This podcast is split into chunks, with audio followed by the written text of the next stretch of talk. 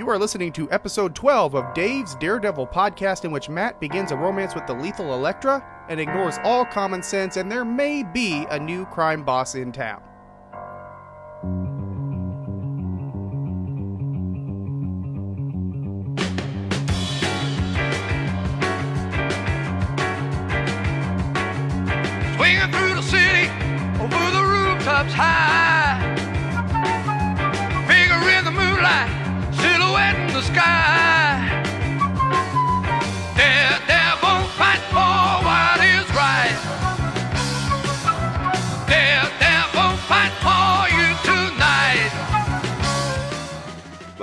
Another episode of Dave's Daredevil podcast. I am Dave, otherwise known from the internet as J. David Weeder. I am fighting a cold off, so if my voice is a little scratchy, I do apologize.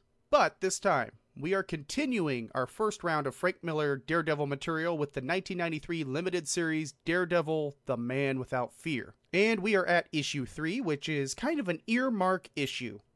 No, no, I said that right. Not landmark, but earmark. Because we will be coming back to this issue. See, the main brunt of this one is the college relationship between Elektra and Matt. When we hit issue 168, the real time first appearance of Elektra, we touch once again on that time frame that we're seeing here. So I plan on comparing and contrasting this against the flashbacks in that issue to sort of gauge how much revisionist history Miller brought to the table with the limited series. So if you download episodes and discard them after listening, you might want to bookmark this episode or keep it around since it's going to be a bit important later on in- our discussion. To put it in academic terms, yes, this will be on the test. See, what I haven't really bitten into, at least not too much, is the question of this story being canon. Is it officially part of the tapestry or a proto Ultimate style story to put Frank Miller's name on something? After all, it did come out in 1993, well after Born Again, even after Love and War and Elektra Lives Again. Miller had pretty much run the course, left the stadium, joined a whole new sport by the time he came back to Daredevil with this miniseries. Now, we mentioned that, yes, it was written as a treatment for a television movie in 1987. But he had reached acclaim with Dark Knight in year one, he had moved to Sin City, his creative juices were flowing in a different direction by the time he actually did the, the script for the issues. So the story's original intention was not to be part of the comic book, and this may not be Miller trying to retcon the origin to include elements that he introduced in the run, but more Miller trying to have his cake and eat it too by creating an origin story influenced by his own work. Now, the difference being in one scenario, the original material is serviced, in the other scenario, it's cannibalized. I know it's a weird distinction, but that will be made a bit clearer when we get to issue 168 several episodes down the road. All of that to say, earmark this issue, we will be coming back to it, which should make for a fine discussion, but the issue itself does allow us to see the resolution of last week's cliffhanger, which had Elektra entering Matt's life and messing with his head. To bring everybody back up to speed, she had picked up Matt, driven to the edge of a cliff, and leapt off, which brought back Matt's failure to save a prostitute while pursuing his father's killers. And that pretty much syncs us up. So, after a podcast promo break, we will be looking at the third issue of Daredevil The Man Without Fear. Be back right after this.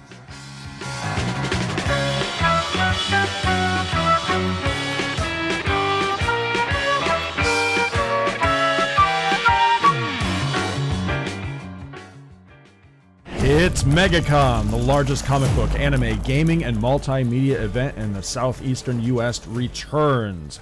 MegaCon from March 21st through the 23rd, 2014 at the Orange County Convention Center in magical Orlando, Florida. Confirmed comic book guests include Frank Brunner, Neal Adams, Bill Sienkiewicz, Mark Waid, Ron Marz, Greg Land, Michael Golden, Dennis Calero, George Perez, Brandon Peterson, Amanda Conner, Jimmy Palmiotti, Cully Hamner, Karl Story, Renee Witterstaetter, Billy Tucci, and Brian Pulido.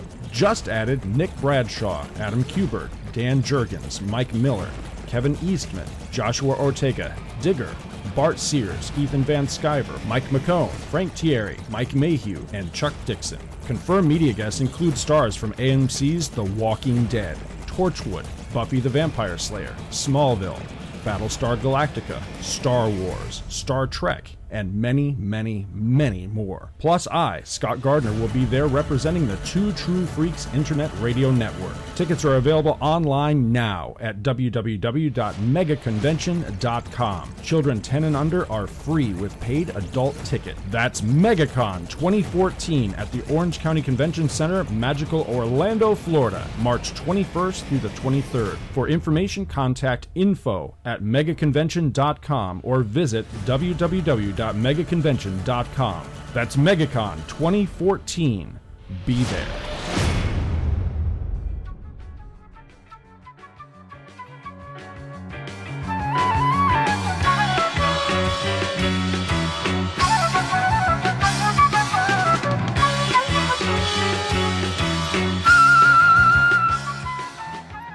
Welcome back from that break. This week's issue picks up moments after the last, which kind of seemed to be interrupted at an odd moment. Now, I failed to mention this or didn't make much mention of it, but I've shifted my reading from the Marvel Digital Unlimited to the trade paperback. I picked that up because some of the nice supplemental material, which I'll be commenting on. Um, I made a few references to it, but failed to actually say I'm now reading from an actual print copy. And the reason that's important is that it definitely changes some things in the experience. One, print has this nice little element that I call the smell of the book. Yes, I'm one of those people who love the smell of books. In fact, when I took the plastic off my Frank Miller omnibus, I buried my nose in the middle of it and took a big whiff. Then I looked at my wife and asked, You want to hit this? She didn't, but she's used to my book sniffing habit, and the intervention is being planned as I record this. The second change is in the art. Splash pages and size are kind of lost on digital, they still look good, but print immerses me a bit more. It allows the story to sink in a bit more than it did in digital. In no way am I bashing digital. I love digital because it grants access to a lot of hard to get material, but I am saying that there are differences. That's all I am saying. And the third change is the back matter, the supplemental material that Marvel added to the trade. It has given some context to the behind the scenes goings on, such as this stemming from the failed TV movie, as well as being able to see Frank Miller's original plot and the addendums. With the exception of the final three pages of this issue, all of the story came from one of the addendums. This won't weigh too much on looking at the issue individually, but it is going to be a big piece of my commentary for next episode and kind of when I get to the end of this series and do the overall thoughts and feelings. So I wanted to put that out there. For now, let's pick up and look at what Miller added to the overall story with Man Without Fear number 3, beginning with the cover which is penciled by John Romita Jr. and inked by Al Williamson. And on a white background, the phantom image of Daredevil looms as Elektra beats the living hell out of some random rough looking dudes at the bottom. Can I just say that I really dig the white? It's so simple, but in a time when every comic was stuffed full of darker colors, darker images, this one would have easily caught my attention. Now, Elektra is in a red outfit, which doesn't happen in the book itself, but it makes logical sense to sell the book. It's immediate recognition, though we are dealing with kind of proto versions of our characters. It's a solid cover and maybe one of the best of the five issues. But I hear you saying it. Dave, Dave, what happens in the comic itself, you ask? Well, let's jump in and find out what's in store in Man Without Fear Chapter 3, which is the story title. This issue was cover dated December 1993.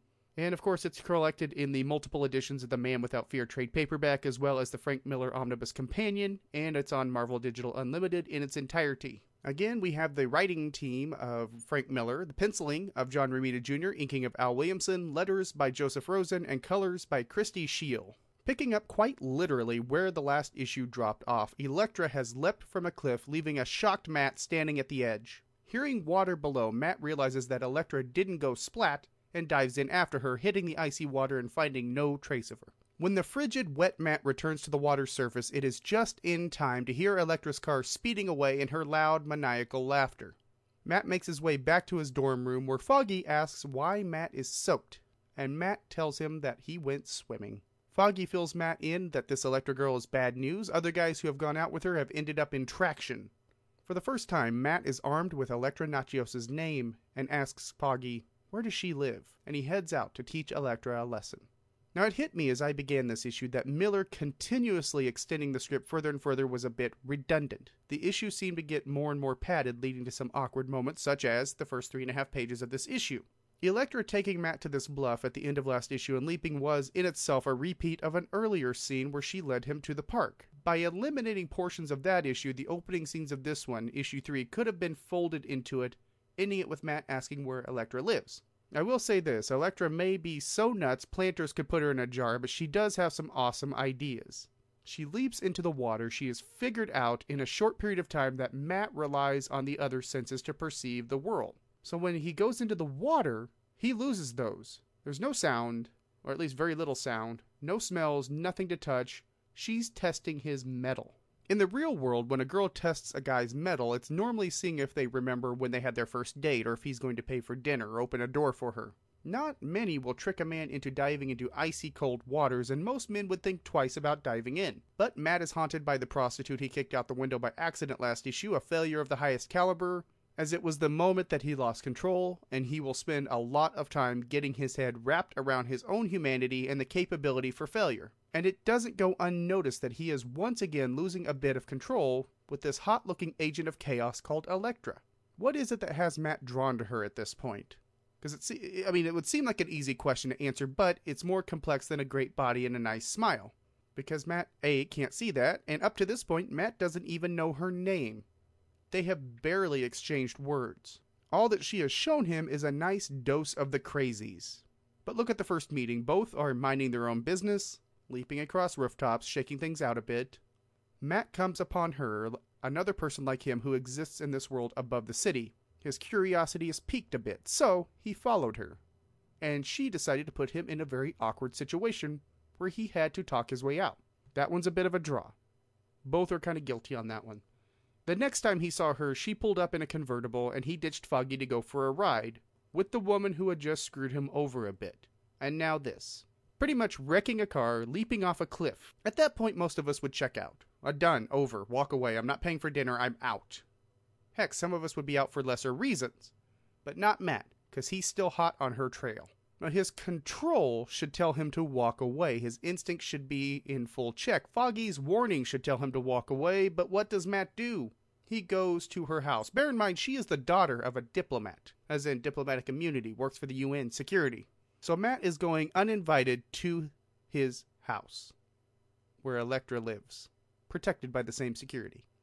Well, let's jump back in the story and see how that works out for him, shall we? Matt sneaks onto the sprawling estate of Elektra's home and slips past the bodyguards into Elektra's bedroom where he finds many trophies for excellence in athletics. But things get hairy when Matt encounters an attack dog and armed bodyguard. Matt responds with a barrage of kicks and sends the bodyguard out of a window and through the top of a giant atrium where a well attended upper crust social gala is taking place.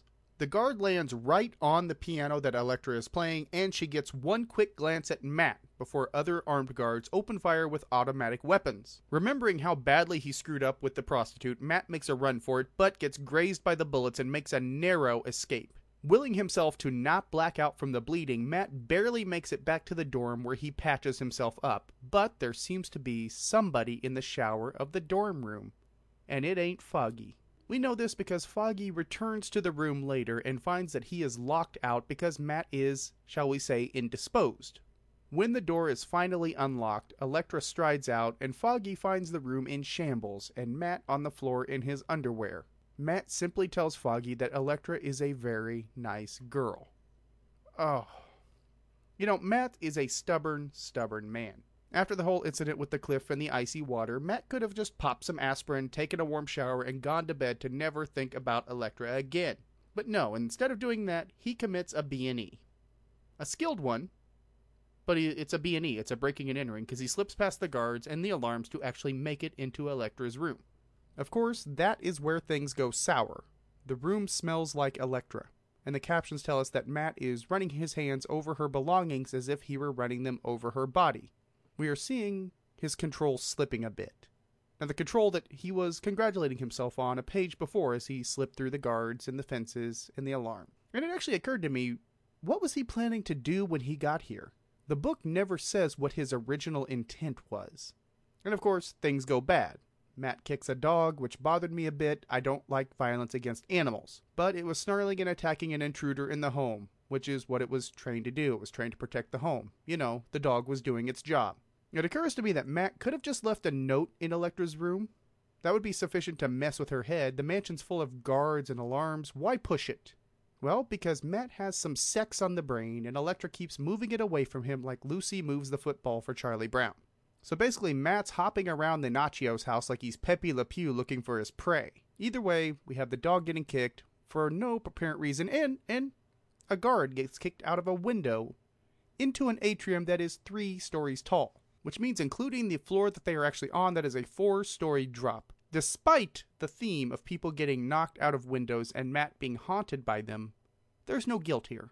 This guard, who was a lawful employee of Natchios', who was doing his job just like the dog, you know, a job that produced a W 2, and Matt has illegally entered and is stalking around a foreign diplomat's house during a party with a high profile, Matt is in the wrong. Despite that, he feels nothing. So let me get this straight. A hooker accidentally gets knocked out of a window, and Matt's torn up and haunted. A potentially decent, hardworking man who may have a family gets blatantly thrown out of the window. Matt has nothing in the emotional bucket. Remember, this is a four story drop into a piano. I mean, Jingle Bell Rock should be playing, and then Riggs and Murtaugh should show up to investigate. In fact, the moment that Matt does think of the fallen prostitute is after he pauses and is seen by the large crowd of people, who notice the guard, of course, falling through the atrium. How do you miss something like that? This is when Matt grows a heart when he's caught, or after he sees Elektra. You know, Elektra, who keeps playing the piano without missing a beat, which is a small gripe. I mean, we saw a man fall into the top of her grand piano, smashing the top of the cabinet. Yes, most of the cabinet remained intact, but surely some wood, not to mention the guard, would have gotten into the cabinet, affecting the strings. But Elektra keeps playing it, as if nothing happened.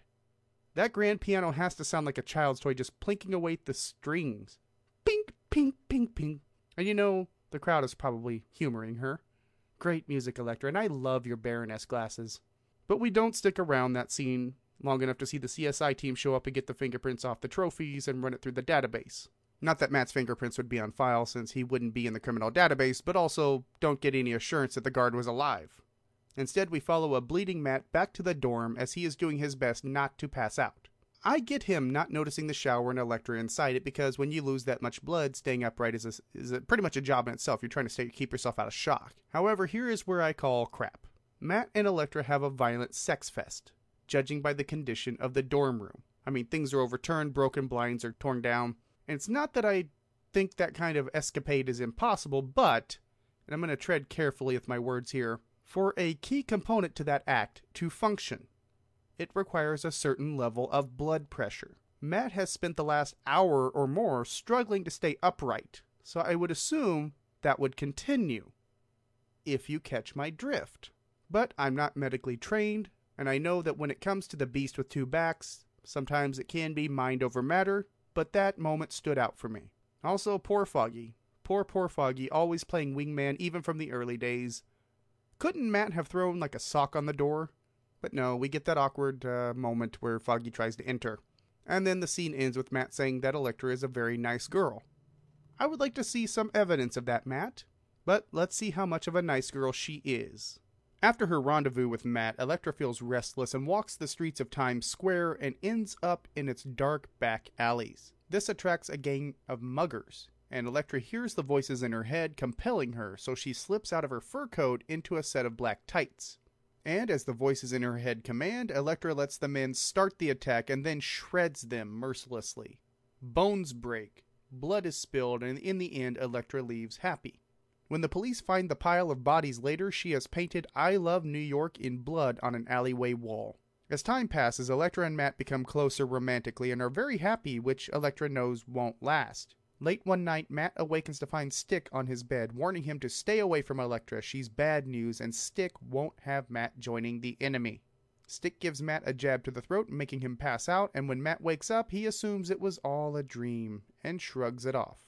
Now, this particular segment begins with a shot of Times Square, which is just gorgeous, and I will give some credit to Christie Scheele on that, since neon is a big part of it, and color is a big part of neon. Miller, in an interview, put an idea into my head about the way New York is depicted in Daredevil stories. Street level is claustrophobic, it uses a lot of rectangles, while the rooftops and flagpoles look open and free. This allows Daredevil to be in his own world and be capable of rising above our normal ground level, creating that dividing line from us, the little folks, and the superhero. Romita seems to have that same aesthetic here because we are looking down at Times Square, which is a mass of neon lights and a clump of colors. Then we dive into that claustrophobic world to follow Elektra's post coital routine, you know, baiting thugs into trying to mug her and then beating them mercilessly and killing them, one and all. That old chestnut. You know, after a night of passionate lovemaking, I just gots to listen to the voices in my head and murder some bad guys. Actually, the voices in my head tell me to watch Matlock, and I never listen to those voices. Never. Despite the kind southern wisdom of Andy Griffith. But Elektra seems to have some very odd habits, and everybody but Matt seems to see the writing on the wall. Well, almost literally. I mean, she writes I Heart New York on the wall of the alley in blood. Now, let me see. When was the last time we saw something like that as readers? Oh, yeah, Bullseye. I know this story predates that in the chronology of the storytelling of the mythology, but you know, like minds. And unintentionally, it ties these two characters together in terms of their modus operandi. Different motivations, you say? No? No, both enjoy and romanticize killing and seek it out, both get a rush from it and satisfy a bit of desire rooted deep in their bones. Yes, the blood on the wall, judging by the text in the outline, was for illustrative purposes in the story's own context, but it works in a weird way for two characters who haven't met yet, but have futures intertwined with each other. And Matt, the one who is so bent out of shape on keeping control so no further hookers need fear the man without fear, he completely misses what is right in front of him. He's all Twitterpated and he doesn't realize that he is in this slow broil of losing control. He's a frog on a hot plate, and even Stick shows up to warn Matt. Sure, Matt shrugs it off as a dream, but wouldn't that at least indicate that his subconscious is telling him to back off? Matt, for all of his intelligence and his gifts of perception, is completely ignoring every sign that Elektra is going to wreck his world. Well, she has wrecked it. She's continuously made him lose control and continues to overtake his thoughts. Every discipline that Matt has is being thrown out the window, even his promise to Jack, as his studies appear to slip a bit. Well, that can't end well, can it? Let's look at the last leg of this issue to see how things get really, really bad. Matt ignores Stick's advice and falls in love with Elektra, and while on a skiing trip with her, he also completely shrugs off Elektra's confession of killing several people. But when Elektra's father is killed, which we'll see more on later down the road, she tells him that she must leave because she can't take Matt to hell with her.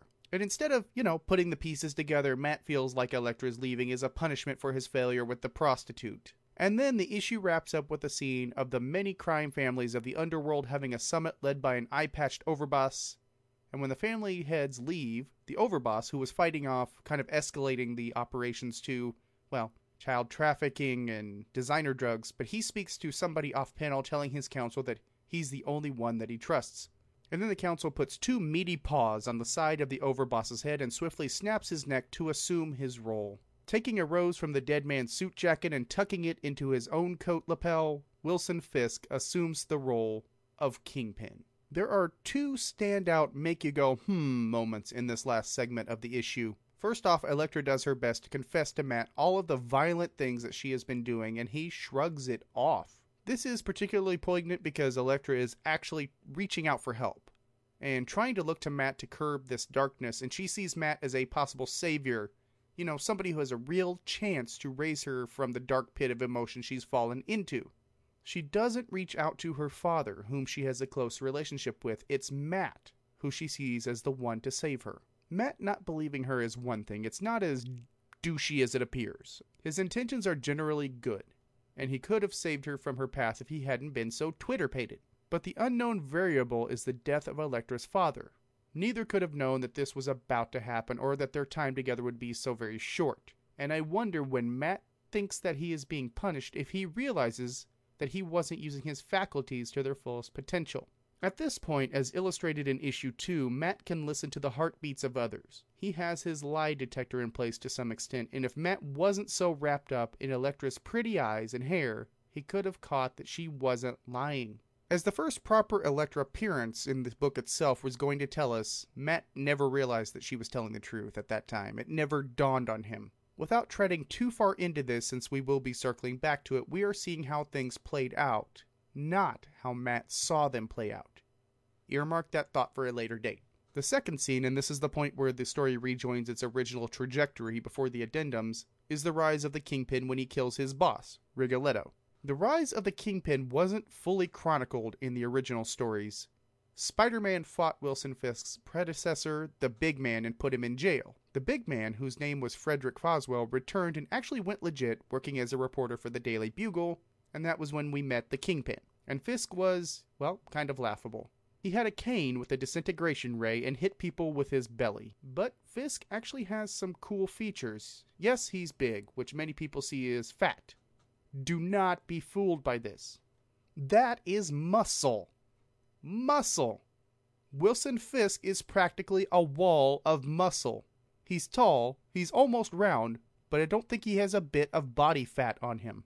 Bear in mind, he actually beat Spider Man down. He's faster and a lot stronger than he looks, which is a huge understatement. As we see here in the issue, he is working as Rigoletto's bodyguard and decides to make a long gestating power play. He's not only strong and capable of bringing some pain, he's smart and relentless and patient. Up to this point, Rigoletto thinks that Fisk is mute. Fisk has been silent for so long, just watching and waiting for like some demonic predator. And Rigoletto has no clue that this empire is being built around him atop his corpse before he is even dead. Rigoletto trusts Fisk to guard his life, and Fisk has been waiting for just the right moment to snap his freaking neck. That is pure evil. Sure, it is odd that Miller took Kingpin from Spider Man and made him a Daredevil villain, but man, what a matchup, and a fitting villain, too. Remember when I said that arch villains should be opposite and to the left? Let me apply that to the Kingpin. Matt uses his impairment to gain his super senses. To see him is to judge him by his sightlessness in some ways. Kingpin looks to be massively overweight, but that size is one of his weapons. What appears to be weakness is a strength. They are such a well matched set of villains as Matt pursues the law, and Fisk is good at using it as a shield. And yes, seeing the ascension of Kingpin is a retcon, but it is an expertly placed retcon nestled in a small cavern of space that existed in the original timeline. So now we have seen Matt get justice for Jack Murdock, find and lose Elektra and his control just as his greatest threat emerges, we are over the halfway mark, in this miniseries, viewed as a single cohesive story, has me on board. It's given me a lot of pause and material to chew on. Now, we get to see Matt Murdock battle the Kingpin for the first time, but that is for next week. I mentioned this at the top of the show, but if you want to take a peek at this, there is a new printing of the trade paperback available, as well as the hardcover editions and the Frank Miller and Klaus Janson Omnibus Companion. I say that to say this. Never forget that these issues can be found in back issue bins at a relatively reasonable price. I priced it out for you. You're welcome. And mycomicshop.com has the whole series, and with shipping, you can own it for about $10.35, maybe slightly higher depending on the grade of the book. That's a good buy. That's actually less than the trade paperback, but you don't get the same supplemental material.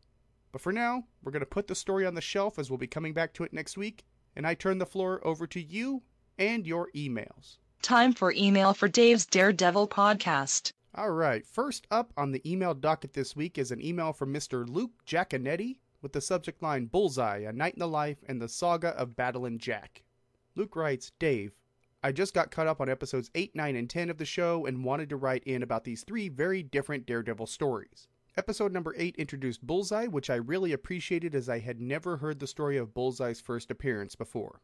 The concept of Bullseye as an anti complex character is an intriguing one. Simplicity is the key with bad guys, I think, but as comics progressed from the Silver Age to the Bronze Age and beyond, it's natural to want to apply the same increased complexity which the heroes demonstrated to the villains as well. In some cases, this is a very welcome development, but sometimes there are just people who will do bad things because they want to.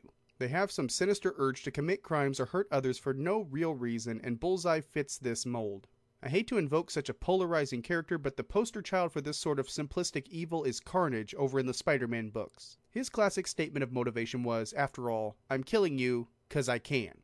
Bullseye has a lot more going for him than Carnage, but this seeming love of violence puts him squarely in the same category.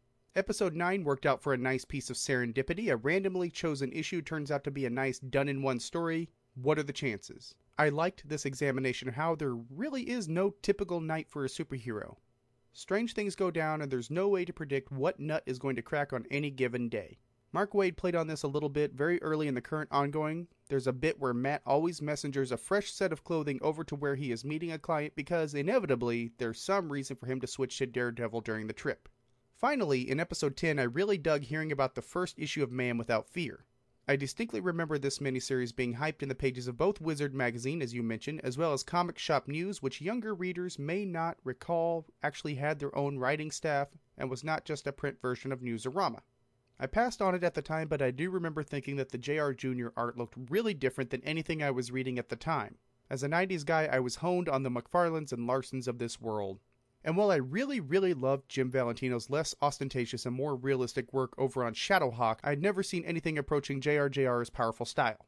I ended up passing on it because I didn't follow Daredevil, but this has been on my lookout for list for many years. Still no luck on that front, but very much looking forward to hearing your continued coverage of it. This issue, with the fall of Battlin' Jack Murdock, seems like a fantastically hard boiled tale, very much in what I stereotypically ascribe as a Daredevil story. So, certainly not swashbuckling, but thought provoking nonetheless. On a side note, please count me as one reader who would love a Daredevil Hot Stuff team up. You could also do a team up of Iron Man and Richie Rich. Two guys with more money than they know what to do with who end up getting into all sorts of shenanigans. Plus, Jarvis and Cadbury, butlers to the stars, Irona the robot maid, could be put to good use as well. Thanks and keep up the great work on the show, Luke.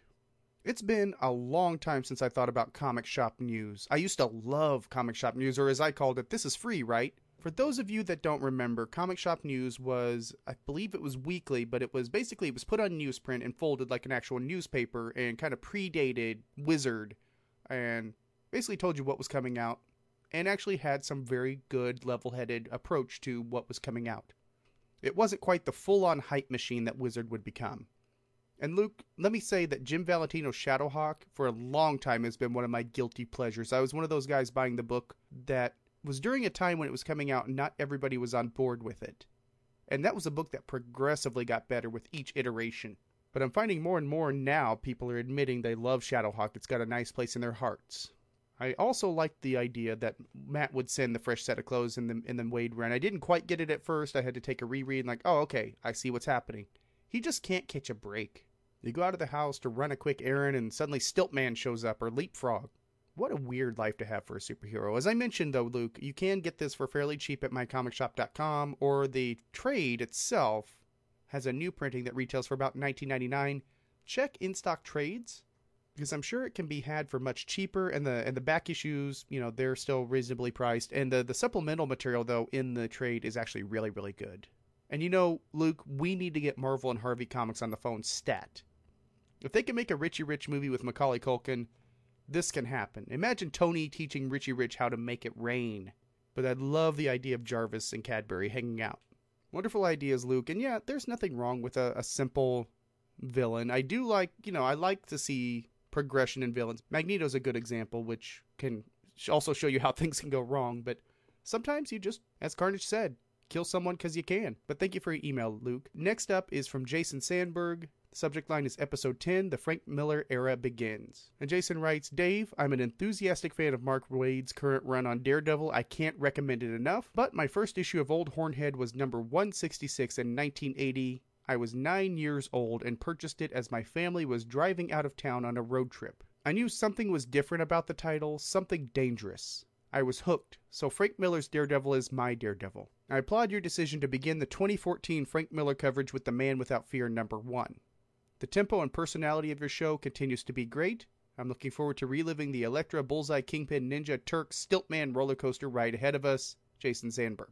And I thank you for mentioning that, Jason. I was leery about using this order, as it would either make things flow in a neat, mood setting manner or completely wreck it. So far, I feel like it was a good decision because I can always call back to Man Without Fear a bit easier than putting it based on publication, which would mess with the references in, in the miniseries itself and we are getting closer to the run proper, which I have reread in its entirety via my omnibus. It's a quicker read than you would expect.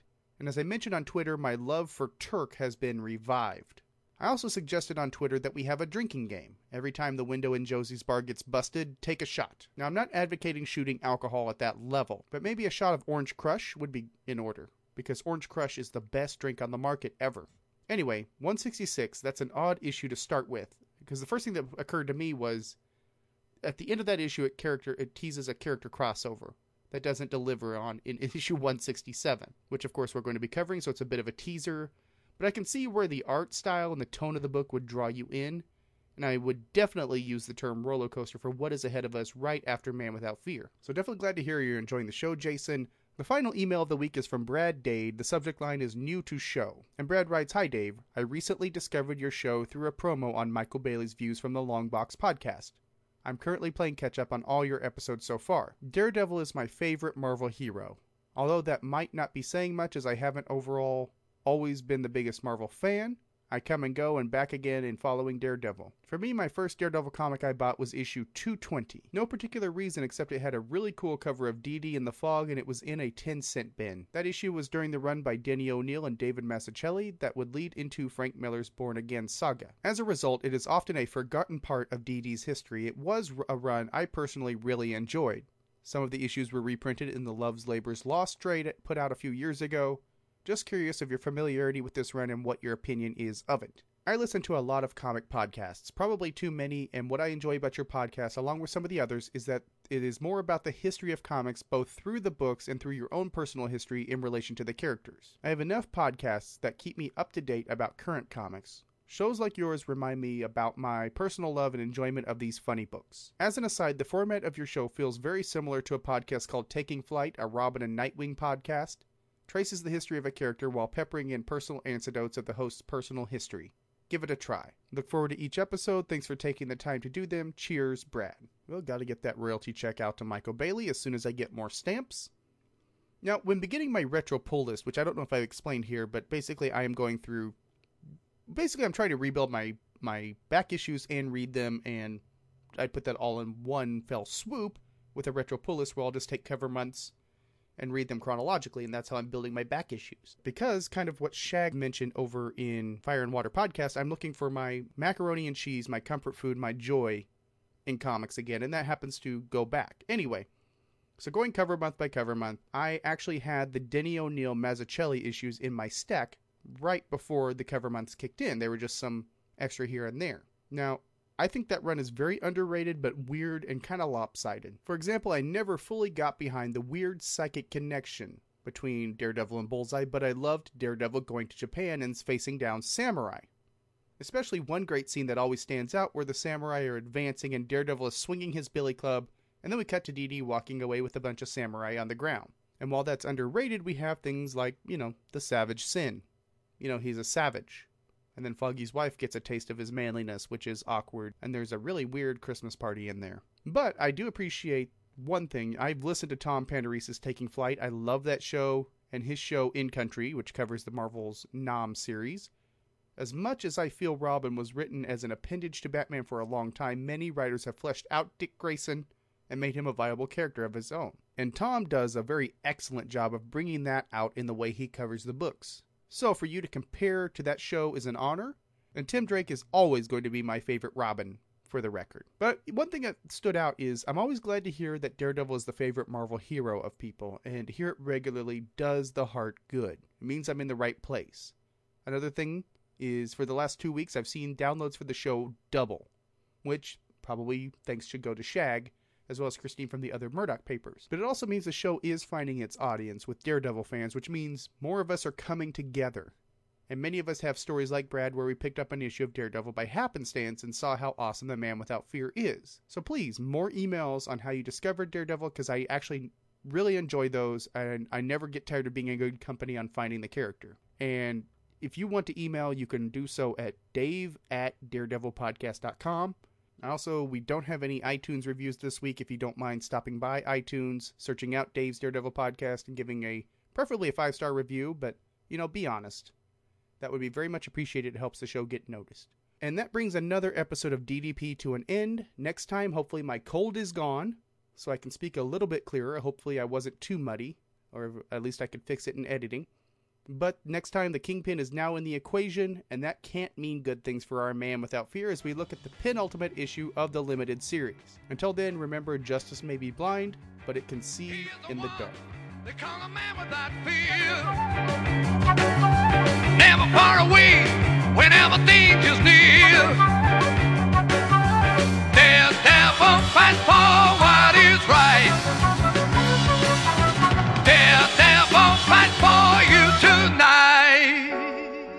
Dave's Daredevil podcast is a Nat World production. The show's archives can be found at daredevilpodcast.com. To subscribe to the show, you can visit iTunes where you can leave a review, which helps the show get noticed. Or there's a handy RSS link at the website to use the podcatcher of your choice. The show is released every Sunday on all formats, and emails are welcome. The address is dave at daredevilpodcast.com. While you're at it, why not friend the show on Facebook? It's easily found by searching for Dave's Daredevil Podcast or just Daredevil Podcast if you're into the whole brevity thing. The important note I'd like to make is I don't make any money off of Daredevil or any Marvel property because they are copyrighted characters that are fully owned by Marvel Comics and their parent company Disney. I just do this to entertain, so any and all music or sound clips are for entertainment purposes only, and the copyright still belongs to the copyright holder. No infringement is intended, so please, don't sue me. It's all in good fun, and it's all for the love of comics and the love of Daredevil. Thank you so much for listening, and I will talk to you next week.